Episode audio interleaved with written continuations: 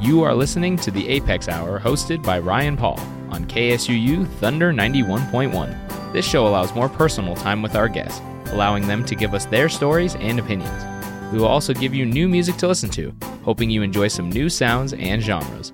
Welcome to this episode of the Apex Hour. Welcome to the Apex Radio Hour. Thank you, Reese. I'm assistant producer Evan Miller. I'm joined with Apex director and professor of history Ryan Paul and our special guest Derek Charles Livingston. I'm turning it over to you, Ryan. Thanks, Evan. We are so excited to have Derek Livingston with us today. Derek is the interim artistic director for the Utah Shakespeare Festival and the director of new play development, and we'll get into a lot of that here in a few minutes. Derek, welcome to the Apex Radio Hour. We're glad to have you. Thank you. I'm glad to be here. One of the things that we'd like to start with always here is kind of a how do we get to now? So, can you just briefly talk about what led you to SUU to where you are here now? Sure. I studied theater in college. Uh, I went to college with the intention of being a political science major. I had already loved theater. Uh, my high school really didn't offer it, uh, which is something I noticed really different from a lot of experience of uh, people here in Utah, is that they have really strong theater programs in their high schools, and mine really didn't have one. Although uh, my mother did make sure that we attended performing arts uh, in Sacramento, where I grew up. And I never really thought it was a possibility or something for me to be able to pursue. And then in college, I was fortunate enough to attend school with a really group of very talented people. I laugh because some of them have just proven how talented they were. For example, two people in my class alone have Tony Awards for their work in theater. And got a chance to do theater with some really great students and with really great professors, and found that was really where my heart and passion lie. Following college, I had an internship at an organization called Playwrights Horizons in the early 90s. And Playwrights Horizons had, within the previous six years, produced three Pulitzer Prize winning works. And so it was really the hot theater off Broadway. And so it was a great place to be engaged with professionals who were doing theater at the highest level in New York City. You know, for example, uh, we produced a new work by this up and coming Broadway composing team named Ahrens and Flaherty, who went on to pen Ragtime uh, as well as the film Anastasia. A lot of people know them from Seussical the Musical. And the show that we worked on that year was Once on This Island, which a couple years ago won the Tony for Best Revival of a Musical, and one of my classmates was a producer on it, so that's one of those Tony Award winners there. And also this uh, this Broadway composer, a few people have heard of, named Stephen Sondheim, was doing a uh, workshop of a new work of his then called Assassins. And so, you know, so for a year, and then on top of that, William Finn was doing the second part of the third part of his Marvin trilogy, and that was called Falsettoland. And now it's performed together as falsettos, uh, the second part and the third part. And in fact, it was performed last year here at SUU by the theater department by the undergraduates. And so in that year, I was exposed to and meeting uh, some of New York's greatest theater professionals and theater makers. Oh, I forgot also the play The Heidi Chronicles, which was one of those Pulitzer Prize winners, had started at Playwrights the year before and was then on Broadway. And so one of my jobs was to serve as a casting assistant on this Broadway play. And I remember sitting in the stage manager's office waiting for an actor named Tony Shalhoub to show up. to read with Brooke Adams, uh, who was then playing uh, Heidi on Broadway. And a lot of people, of course, know Tony Shalhoub later from Monk. And sitting in the stage manager's office and talking to Wendy Wasserstein, who was, you know, the the first American woman to win a Pulitzer Prize and a Tony Award and Drama Desk Award, now the Critics Circle Award, uh, as a playwright for the play Heidi Chronicles. And I just remember thinking she was so human and so down to earth. And if you read her play, you saw all the elements that were in there. And funny side story is, I so I was less than a year out of Brown, and I remember her saying, "Oh, my niece went to Brown. Did you know her?" And I said, "I not thinking at all." I said, "Oh no, who's your niece?" And she said, "Melissa Levis." And it turned out I had directed Melissa in her first show at Brown, and she directed me my last show at Brown. But that was the level of people. So I came out of this really great college experience, and my first year uh, out of college, I was you know immediately immersed in this world of amazing theater professionals, and I think that really sort of set a standard for me that I still try to hold for myself uh, and in my work. Uh, I did not like living in New York, so I left the internship because, well, I was a starving intern, and uh, the Sallie Mae wanted me to start paying back my student loans, and I'd go into an Ivy League school, so it was very expensive. Uh, and so I got a job as an assistant at a talent agency, a boutique talent agency in New York, and again, some really great talent, so that Uh, among the clients we represented was a woman named Rebecca Luker, who has since passed on, but at the time she was the lead in uh, Phantom of the Opera, and a guy named Rocky Carroll, who went on that year to get a Tony nomination for the original production of The Piano Lesson. And a lot of people know him from NCIS. I can't remember the name of the show. Uh, but he's, uh, I think he's the, the commander of the team or, or something there, or he's the person they all report to. Um, then one of our other clients uh, also got a Tony nomination that year for a revival of Sweeney Todd. And so, you know, these are people I was talking with on a daily basis and coming in and out of our offices. And I was going to see their work and having a chance to talk to them about their work too. So it was a great, it was a continuance of a great education I got as an undergraduate. But didn't like New York, really couldn't afford to live there uh, and decided uh, I'm going to leave. I'm going to go back to Providence where I'd gone to college. And I knew I could get a job because I knew my, my degree carried a great deal of cachet, particularly in, in Rhode Island where I'd gone to school. And within a short period of time, I got a job uh, at an organization called Rhode Island Project AIDS as uh, an AIDS prevention educator. I was so this was 1991, I guess, early 91. So my my job title it's not the only time this has happened to me. Actually, it happened three more, two more times. I had gay in my job title. I was a gay community health educator for Rhode Island Project AIDS, and my job was to design HIV prevention programs for gay men and, and men who didn't necessarily identify with gay, but uh, who were having had other men as their intimate partners. And it was interesting because this was already six years into the nine years into the AIDS crisis, and this organization was just now getting had done that work in general, but was the first time I hired somebody specifically for that population. I was all of 22 years old and designing these programs and doing various um, outreaches. Uh, which, in fact, I drew a lot of my theater doing that because it called me to be in the public a lot, talking about very sensitive topics, very serious topics, but uh, in a humorous way in terms of getting people to change their behaviors and to see the wisdom in doing so. While I was doing that, there's a great deal of activism in um, particularly this part of my life. So I also started working with perpetrators of domestic violence, men, um, in a re-education program for male perpetrators of domestic violence because I really believe firmly that if the violence in women's lives was going to end, men had to be part of that and had to be a very important part of that. And it was important for men to hear that message from other men. And then I uh, also got involved in the early stages of what became the big title 1993 March on Washington for Gay, Lesbian, Bi, and Equal Rights and Liberation, which to this day is still the largest LGBT rights march on Washington in U.S. history. And we're about to, I can't believe we're about to celebrate our, our 30th anniversary. And, uh, you know, I was just a kid. I wasn't even five years out of college when that happened. So I did all that, and then after the march, uh, which was two years of my life, and you know, found me on the front, literally on the front pages of the New York Times and papers across the country, and doing national interviewing and being a spokesperson at the highest level and almost in a meeting with the president of the United States kind of thing. I always knew I wanted to go to film school as a complement to my theater education. I moved to North Carolina to head a political action committee, and while there, I rediscovered theater, and so I started acting again and was having a greater success getting really important roles than I ever had in college because I was in college with such a talented group of people and uh, realized, oh, I could actually do this. I'm actually not bad at this. And so I acted continuously in North Carolina and, and started directing again, which I had done since college, and then moved to Philadelphia with an acting fellowship. And again, acted continuously there for two years as a professional actor earned all my points to join Actors Equity, um, but decided not to do it because, as a compliment to my theater work, I wanted to go to film school, and I was fortunate enough to be accepted to UCLA's film school. And so I, I moved across the country to uh, go to film school at UCLA. And, and anyone who has done theater will tell you that the power and the draw of theater is overwhelming, and that you know you're doing theater correctly when it ruins your life, when it, it pushes everything out of the way. So um, I actually was in, uh, had finished my first year of film school and set, found myself doing two shows in, as an actor in Los Angeles, and then got a um, a chance to direct a show in the theater department while I was still in film school. And I kept missing one of my film school classes. It was the main track that I needed to be on in my second year of film school. And I got kicked out of the class. and the department wasn't quite sure what to do with me because no one had ever got kicked out of class. Now, the the instructor was absolutely right. I, I wasn't showing up, or I kept showing up. So, well, I have to leave. I have to go to rehearsal. I have this thing happening in the theater, and so this other professor took me into a special track, which was not the track that I, I wanted to be on. Uh, but it was this, but it was this thing where theater just was this draw for me. And I think within a year, I was the artistic director of Celebration Theater in Los Angeles, which is the second continuously operating uh, LGBT theater in the country, and it still is there.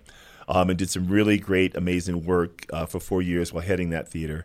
And in fact, one of the local papers, it was a prestigious weekly paper, the LA Weekly, named me one of the 20 people changing the face of theater in Los Angeles during that time period. And the, in terms of film school, this is why it took me 13 years to actually get a degree in film school because I was doing theater. After so running Celebration for a few years, I left to finally finish my degree.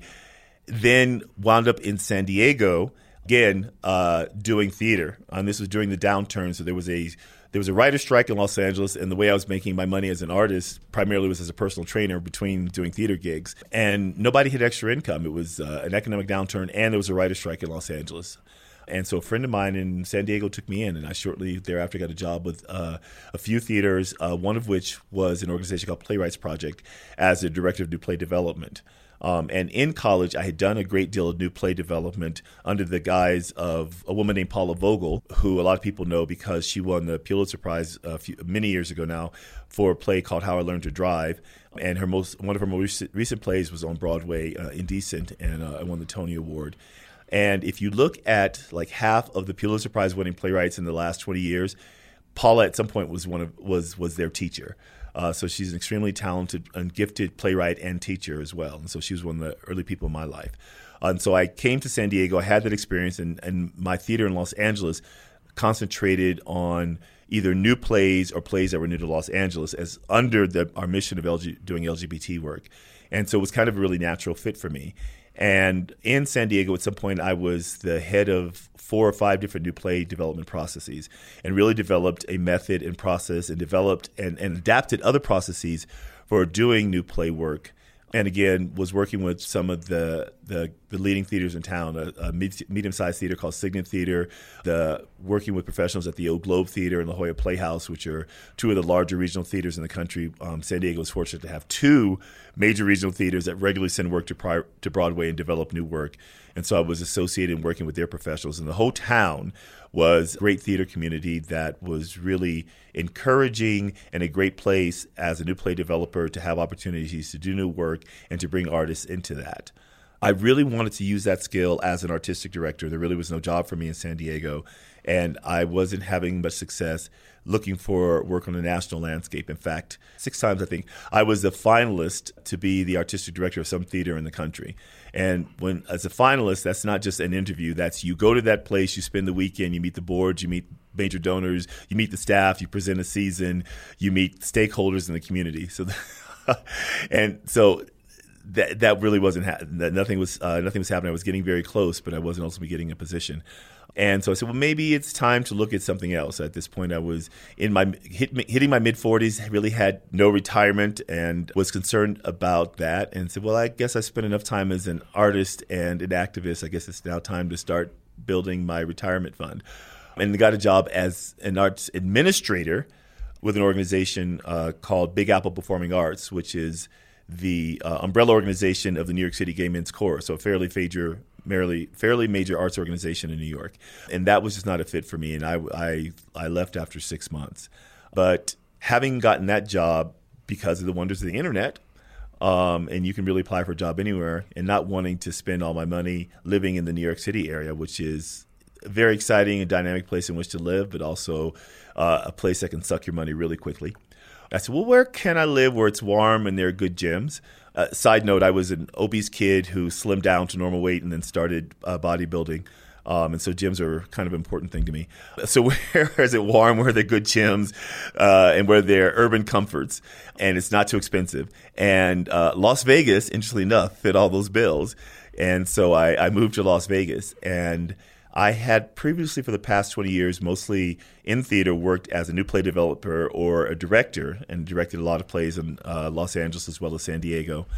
But I started acting again. In fact, uh, as I was talking to your producer, uh, he asked me one of my the, what, is, what is one of my favorite plays that I've done, and it was during that period that I did a play called The Whipping Man, uh, which as an actor was one of my favorite plays. And I also that was the first time I did Thurgood, which I did the excerpt for earlier today as part of Apex at SUU. And but con- continually was trying to get back into artistic direction, and so was applying for jobs in medium-sized theaters, as an artistic director, larger theaters, as an associate artistic director. And turns out the Utah Shakespeare Festival was looking for a director of new play development to lead its new director its new play program and an artistic associate to assist the artistic director in his work along with a, another artistic associate and I said oh I I could do that I've every every task that was on the the job description list I had fulfilled never occurred to me that I would live in Utah never occurred to me that I would actually get the job because the Utah Shakespeare Festival is a, is a fairly major theater, regional theater, Lord B Theater, a Tony Award winning theater um, that has a great reputation. But I applied for the job, didn't hear anything for months. And I said, well, see, I was right. I didn't, I didn't, get that job. But now that I'm in the organization, I realize the overwhelming tasks that the staff has to face on a daily basis. I know why it took a while. So then I, I had an interview, and then I was invited up to the festival. Um, in a, a, shortened version of, of, those, you know, those finance interviews I did before, met the staff, presented a season. I had lunch with the executive producer and the artistic director, and then shortly thereafter was offered the job and said, "Oh wow." I'm I'm moving to Utah. I'm moving to small town Utah. Okay. Not necessarily warm. Not necessarily warm. I'm assuming the gyms are okay. Not compared I mean, to the gyms in Las Vegas. Urban benefits. so only two grocery stores. None of them open 24 hours. so I think that it's interesting that, that all of these things that you have talked about really involve story, right? I mean, yeah. this idea of not only activism but but theater and film. I mean, story is a really important part of your life. And so when we come back from our first break, I want to to kind of talk about some of these fundamental stories in your life that kind of create these light bulb moments to see where you are and how you produce theater. So as as listeners know, during our show, we ask our guests to select some songs, a playlist, if you will, and we choose from some of those to talk about songs that, that mean something to them. So the first song we're going to hear today as our first break is Don't Rain on My Parade from Funny Girl, right, and, and Barbra Streisand. So can you give us a brief idea of what that is or why uh, that's important? The network TV premiere of Funny Girl on TV. Uh, I saw it, and Barbra Streisand played this skinny young Jewish girl who would, didn't have a lot of confidence in herself and her looks. And so in order to get past that as an entertainer, she had to make jokes and they had to be self-effacing jokes. And I remember that there was a moment when she's singing a song, she's supposed to be this beautiful bride, and she couldn't sing it that way because she didn't see herself, and so she stuck a pillow under her stomach, so she looked like a pregnant bride. So the joke was that she had to get married, and the five-year-old in me understood that joke, and immediately I understood that dynamic and and also the talented performer and the fact she was playing a performer. So I think that was one of those things that really sort of set the direction for my life. And the song itself is such a song. It's one of the seminal songs from the show, uh, but the song itself is such a song of of self empowerment and being of determination. And so it's not my favorite song from the show, but it's probably the one that represents my experience with the film and what it does, what it says and did to me. Great. So let's hear "Don't Rain on My Parade" from Barbra Streisand.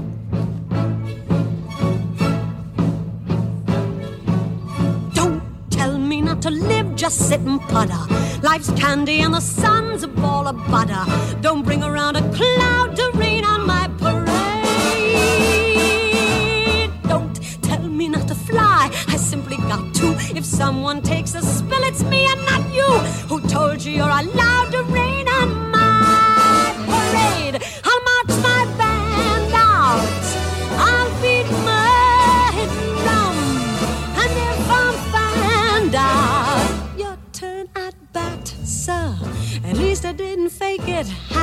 sir. I guess I didn't make it, but whether I'm the rose of sheer perfection, or freckle on the nose of life's complexion, the cinder or the shiny apple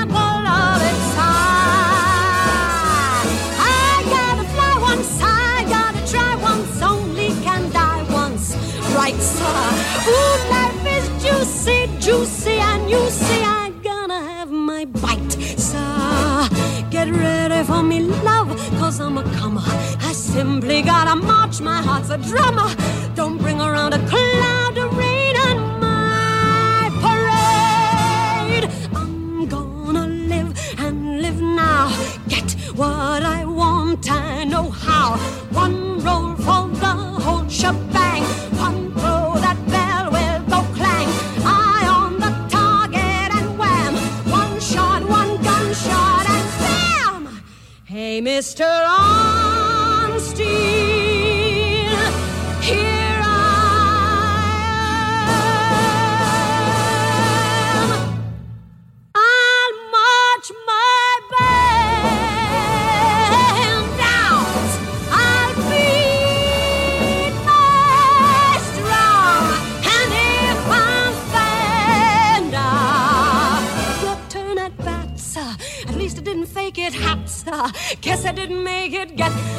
Ready for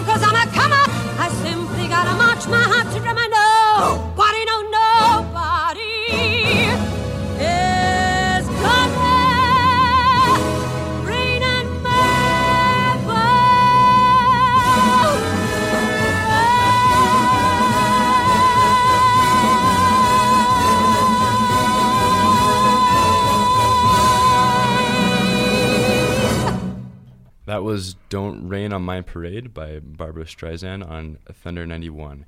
You're listening to the Apex Radio Hour, and I'm turning it back to you, Ryan. Thanks, Evan.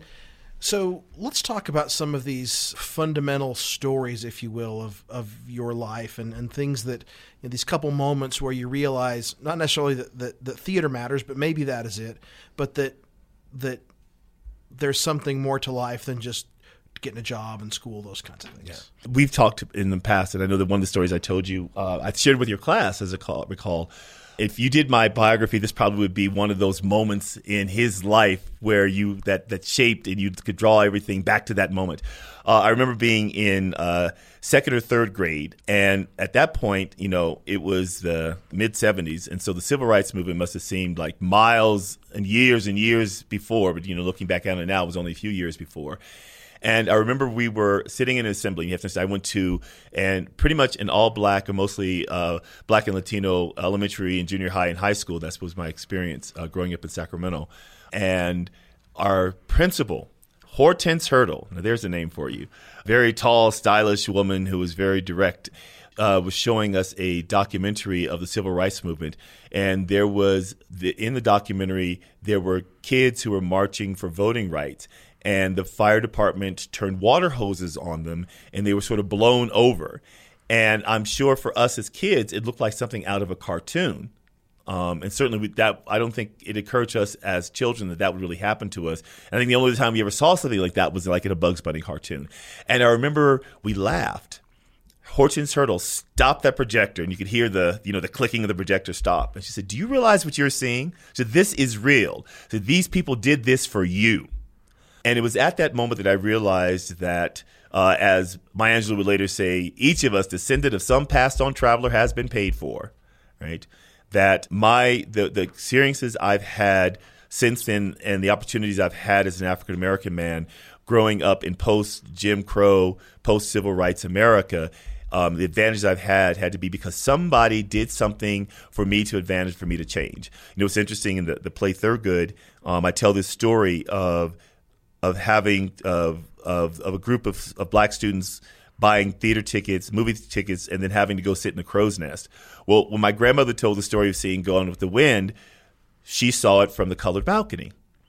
My my mother, as as an adolescent, on the radio on a radio show, won free tickets to the Arthur Murray Dance Studio, and when she showed up to claim her prize, she was refused that prize, and just one generation later, I can't imagine those experiences happening to me. But it wasn't because people suddenly saw the light. it's because some people made them feel the heat. And in, in that moment that Hortense Hurdle talked about or showed us was people taking the heat, bringing the heat to other people so that I could have a better life. Does that ex- did that experience come back to you in many ways? I mean, so do you reflect on that as part of not just your idea of why story matters or why history is important, but but why one individual standing up is critical? I think it, I, it's funny. I don't often reflect on the story, but I think that the experience was really ingrained in me that you can't sit by silently in the face of oppression or in the face of discrimination and do nothing about it. And you know, many of the the important moments and the things that I've done in my life as both an African American man and as a gay man, I think have really been shaped by the belief that if I want things to be better, if I want the next generation or or people in my generation or my my colleagues, my cohort to be better, that that I had to participate in, in being that change. I think that's and I you know it probably goes back largely to that moment.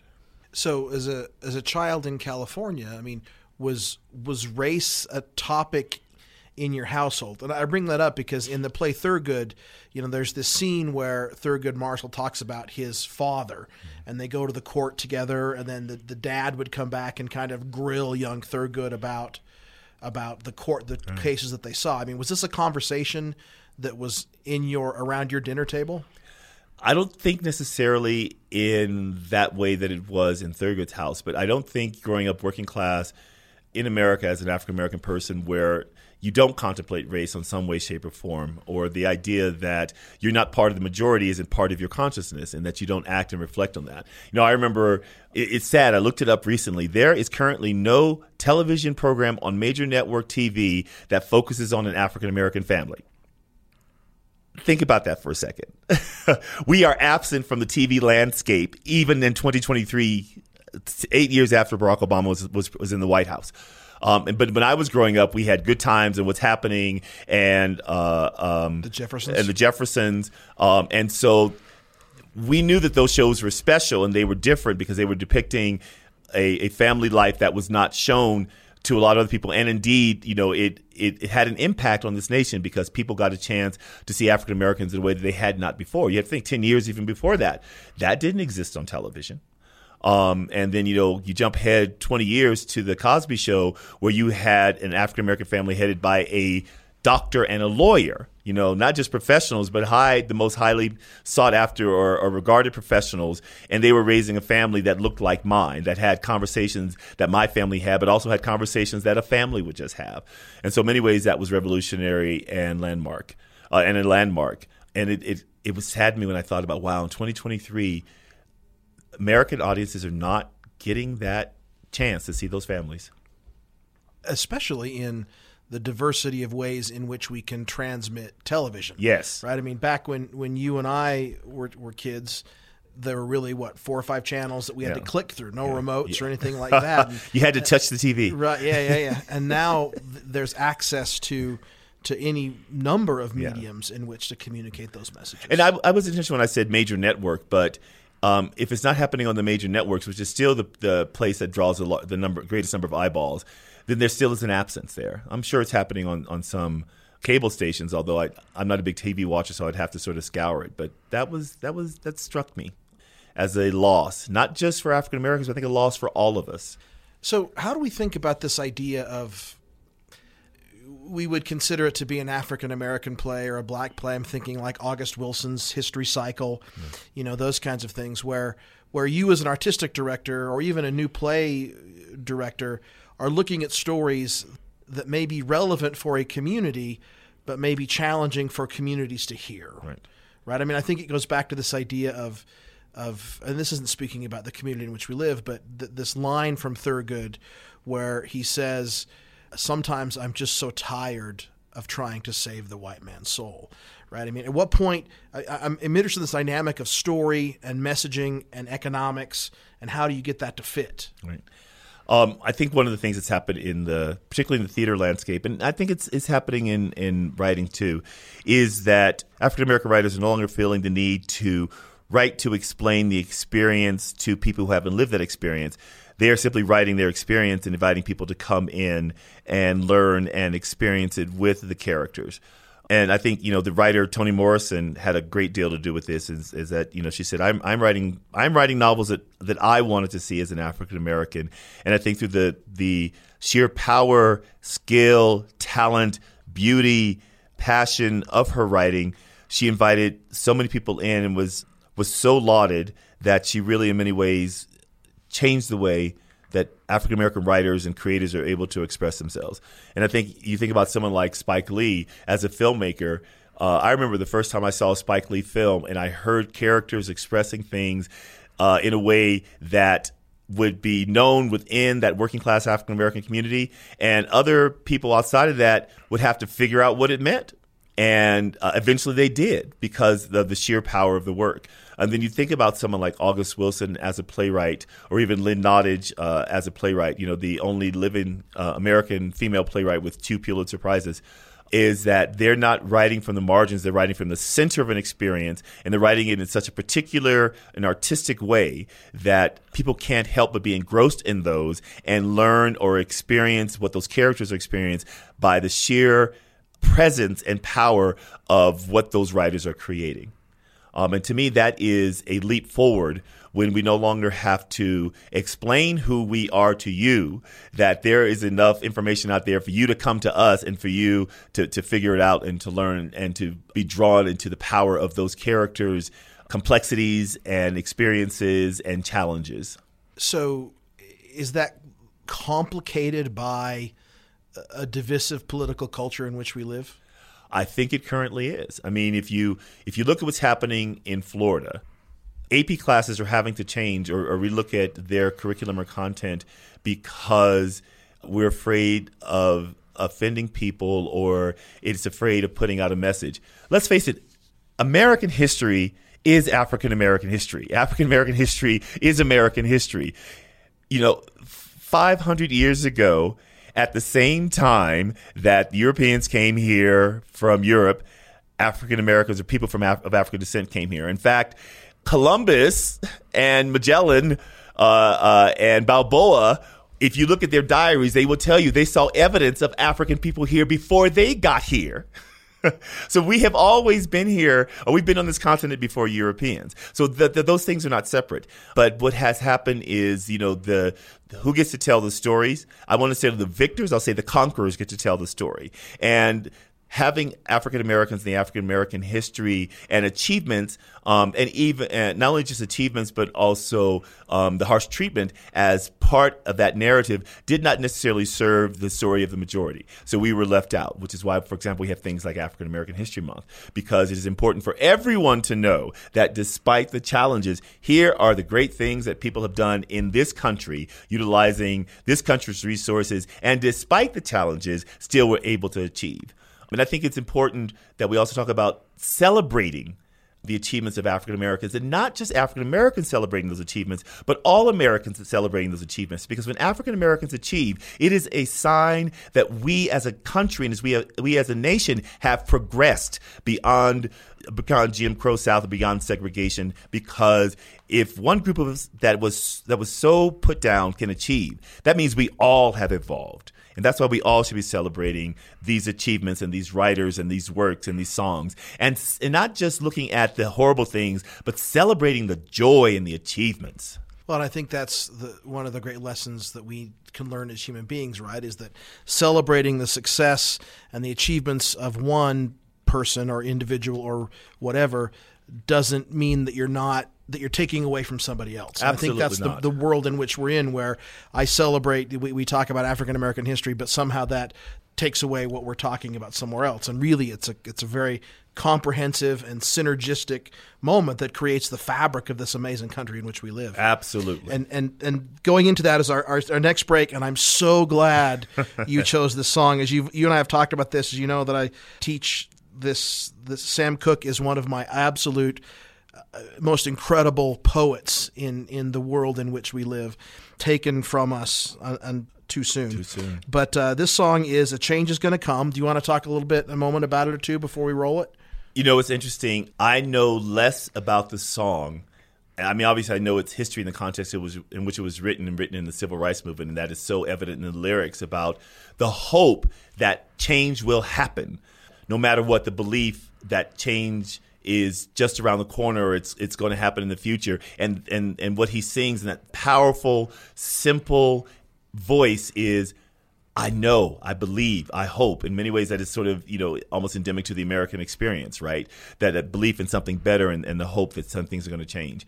Um, but what I, uh, not knowing so much about the history of when Sam Cooke wrote the song the first time or, or how it was written, but I know how it makes me feel, which is why I chose it. And I, I have a hard time listening to the song without crying because it is so full of hope. And I know how far we've come. And I also believe we have to be involved in making the change that is going to come, and that's been a guide of my life. So I think the song makes me feel in a way that other songs don't make me feel. Thank you. All right, let's hear Change is Gonna Come by Sam Cooke.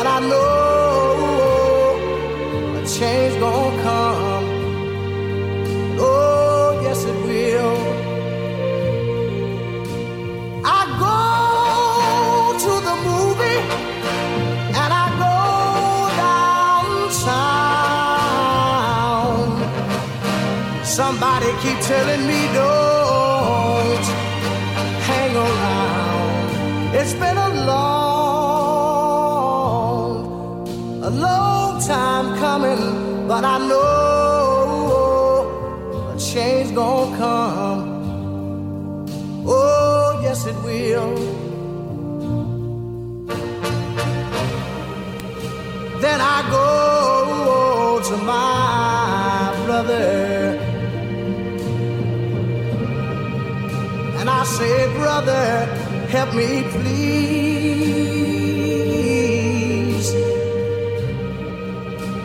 But he winds up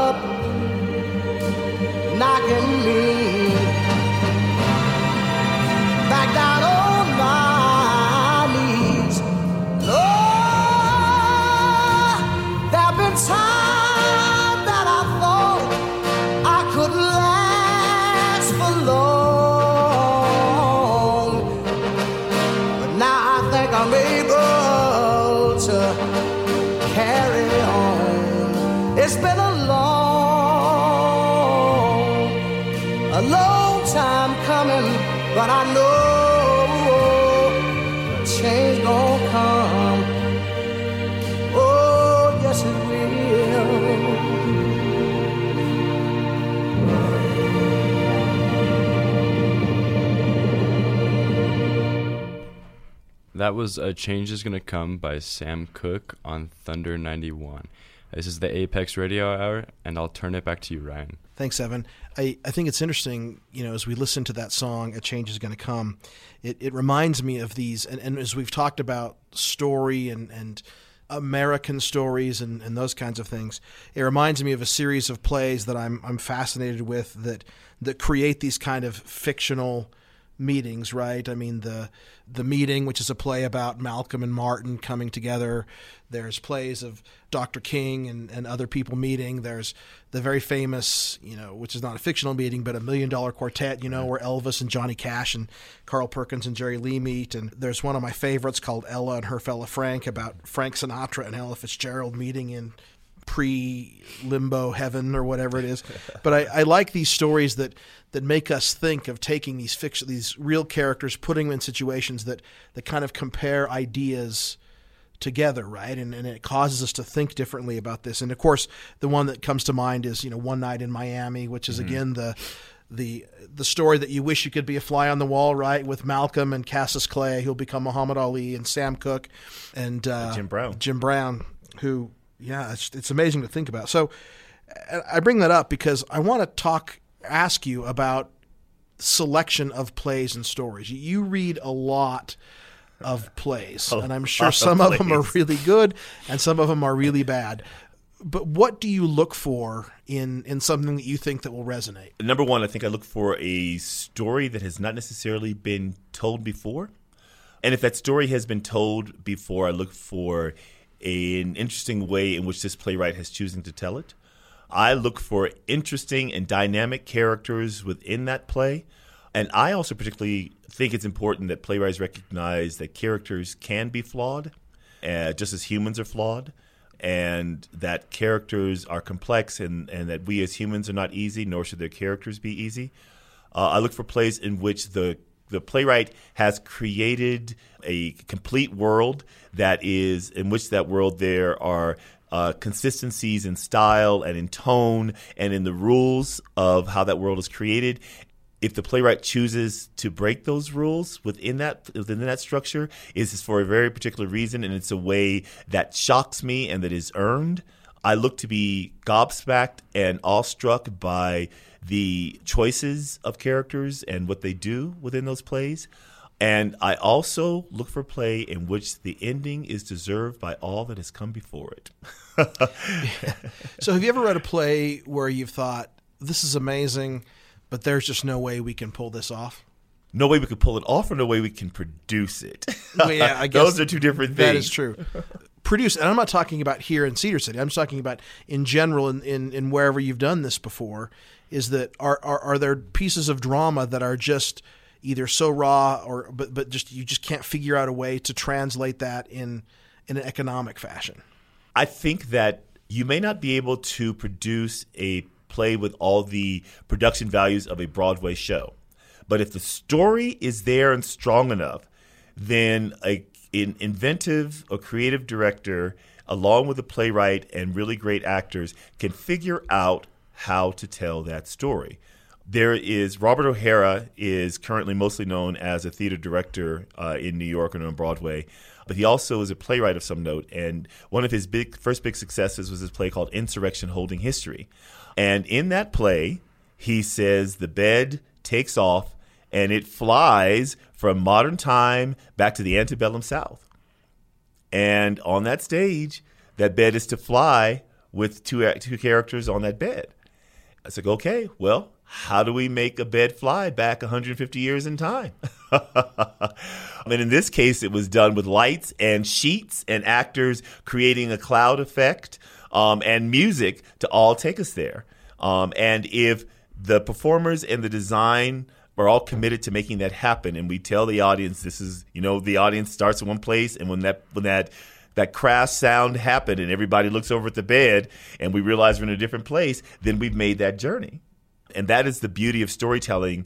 Uh, and I think particularly in theaters, we invite the audience to fill in the holes, but we create enough magic in front of them that they are willing and excited to fill in the holes themselves. You know that's what I like about and it's, it's been in my mind about our conversation.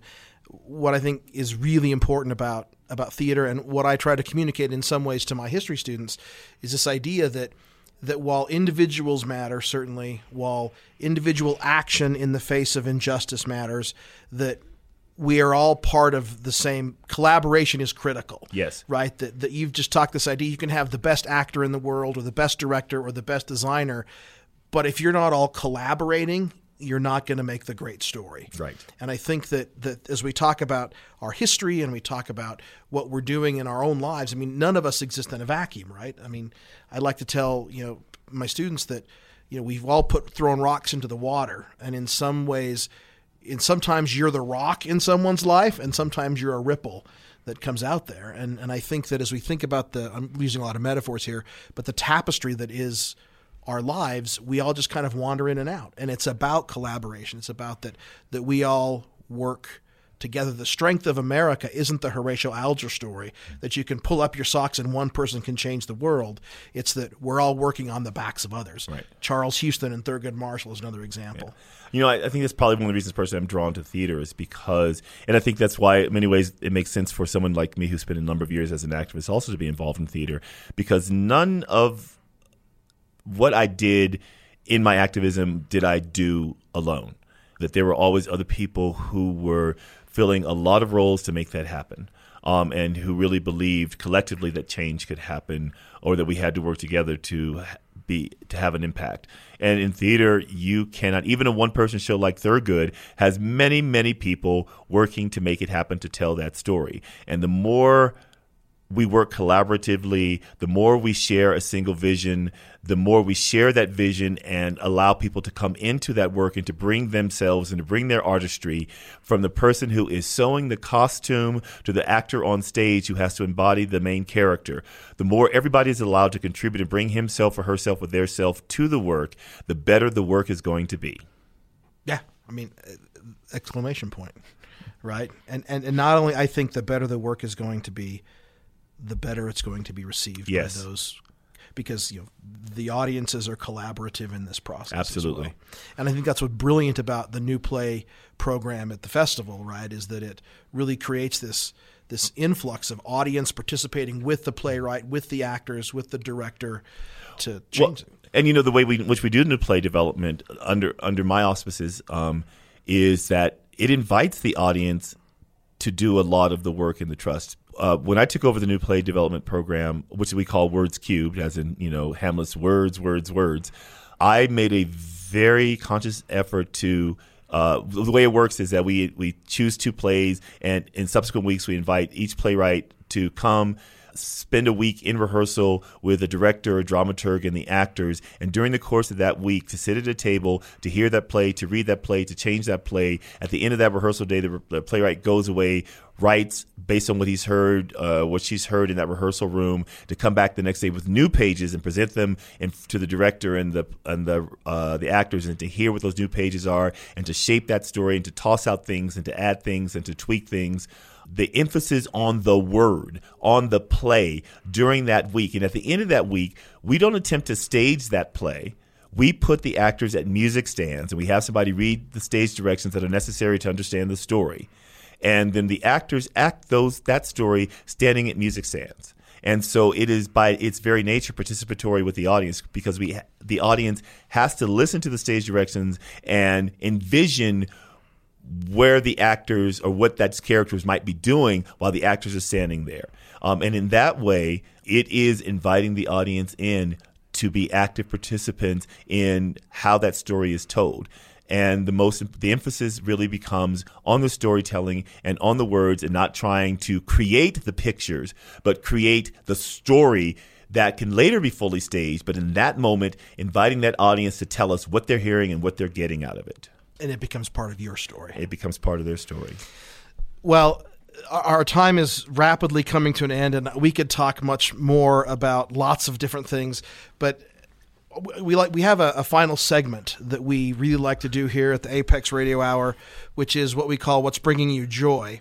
And so we're we're joined. We're going to ask you, but we're also joined by obviously our brilliant radio engineer Reese, our producer Sophie Javage, our associate producer Evan Miller, and uh, we're just going to go around the table. That work for you? Sure. So, Derek Charles Livingston, what are you currently watching, reading, or listening to that is bringing you joy? I swear this is not a shameless plug, but there are two shows we're doing at the festival this year. You know, first of all, I, I am a I love Shakespeare. And so I'm very excited about being able to do Timon of Athens and Coriolanus, particularly because they're not done a whole lot. And I think there's such, even for Shakespeare, such complex plays with such complex characters. But I'm myself going to be directing Raisin in the Sun, you know, which is a great historical American drama. And we're also doing this musical called Emma, based on Jane Austen's Emma. And reading those plays and listening to reading particularly Raisin over and over again and listening to Emma are just right now are really bringing me joy because the music in Emma is is so light and so perfect and so smart and so erudite and so witty that every time I hear the the cast album that was cut and and also thinking about how it's going to play at our stage in front of our audiences it just it, it actually makes me giggle. It doesn't just make me smile. Um, and then you know reading Raisin in the Sun and knowing the power of the younger family and the fact of of theirs working together and sticking together and all wanting a better lives for themselves and doing that as a family and then at the end achieving black home ownership which was you know literally prohibited in this country for many people and them reaching that part of the dream um, as a celebration of achievement and again not not delving into to black trauma but uh, but black joy um, is something that I am so excited to a journey I'm, about, I'm embarking on now as a director in terms of casting, and can't wait to get into the rehearsal room with it. Cool, cool. Thank you, Reese Whitaker. What are you currently watching, reading, or listening to that is bringing you joy? So I have two things. Right now is a big week in sports. You know, NBA trade deadline, NHL All Star Weekend, NFL Pro Bowl, NFL Super Bowl. LeBron James also broke the all-time scoring record in the NBA, so that was.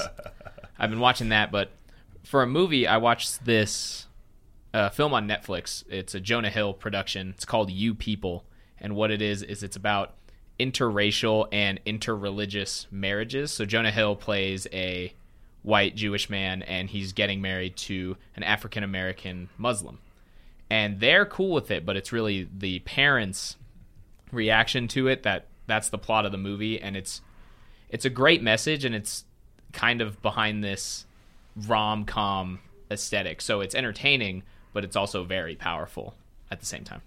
Very cool. Thank you. Sophie Javage, my friend, what are you currently watching, reading, or listening to that is bringing you joy? Well, to kind of go off of the rom com spiel, um, with Valentine's Day coming up, this week is like all Galentine stuff. So I came home last night and my roommates were having a little Galentine's Day party and they were watching Pride and Prejudice. And I just sat and was Jane watching Austen. it. Jane Austen, oh my gosh, so good. I just, Pride and Prejudice is just, it holds a near and dear place to my heart. So I would say that. Good, good. Thank you. I just was talking about Mr. Collins the other day. Evan Miller, what are you currently watching, reading, or listening to that is bringing you joy? Um, right now, uh, music generally always brings me joy, um, but an artist that I've really enjoyed lately is Jack Johnson. Um, a lot of his stuff is just really uh, positive, upbeat, and it's been bringing me a lot of joy. Cool. All right, Ryan. Threw you through a loop right there, didn't I? I did. You did. What are you currently watching, reading, or listening to that's bringing you joy? I'm going to say this, and you're going to think it's corny. And when you listen to the song, you might think it is as well. But this is really bringing. This song has really brought me a lot of joy and happiness the last couple days. And it's a song called "Happy Heart" from Andy Williams, recorded in 1969. And I promise you, if you listen to that song, you cannot help but smile. Speaking of music, now, thank you uh, for the transition, Reese. We are going to go out on one of the songs that you chose, Derek, "Angel" by Sarah McLaughlin. Can you tell us a little bit about it? Well, it, it's it's funny because we just talked about joy, but uh, so uh, you know when I was very much in the throes of working um, in HIV prevention and working at an AIDS service organization, I was always also surrounded a lot by death, by uh, because this was before you know the cocktail that allowed people to live with HIV, and so at the time it was you know people got HIV and then they developed AIDS and, and lost people. And um, you know I lost I lost thirty friends before I turned thirty years old including intimate partners and friends and coworkers. And in the uh, early '90s, there, were, there was a lot of angel iconography, um, and in fact, Tony Kushner's play "Angels in America" is from the early '90s, and it also uh, focuses largely on the AIDS crisis in America. And uh, Sarah McLaughlin's song came out shortly thereafter, um, and uh, the this song always reminds me of, of the people that we lost during that period and the greater loss I think we as a community suffered as a result of that. And during that period, I would often have the experience where I would call somebody and I would get a return call from a friend or relative and said, Oh, you didn't know. And I had this very clear memory of being in Los Angeles and having tried to reach my friend Clay in New York, um, who I dated briefly when I lived in Philadelphia, and getting a call back from a friend of his and her saying, "Oh yes, Clay died, you know, a month ago." And I didn't have time to process it. I remember I was sitting in my car in my garage and this song came on and I just burst into tears because it reminded me of all the loss that we were dealing with at the time. And it's a song that still reminds me of what that period was like, but it also reminds me of how far we've moved beyond that period too. Thank you. Thank you for listening, everyone. Angel from Sarah McLaughlin.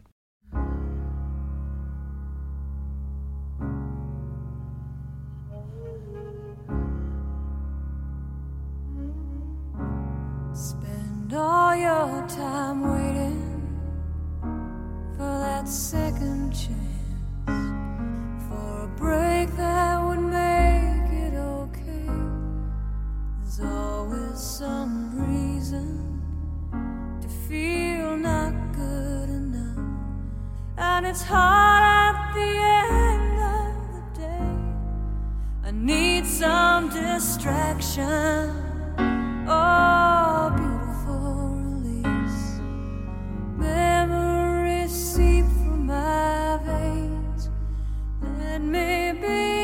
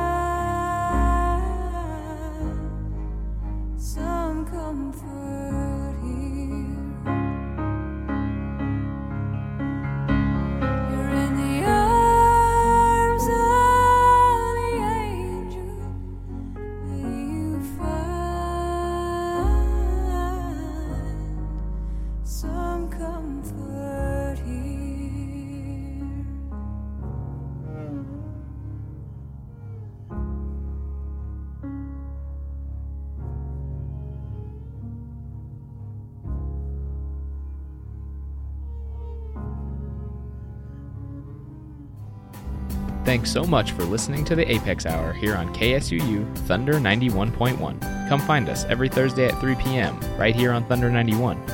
We would love for you to come to our events on campus. For more information, check out suu.edu/apex. Until next time, that was the Apex Hour on Thunder 91.1.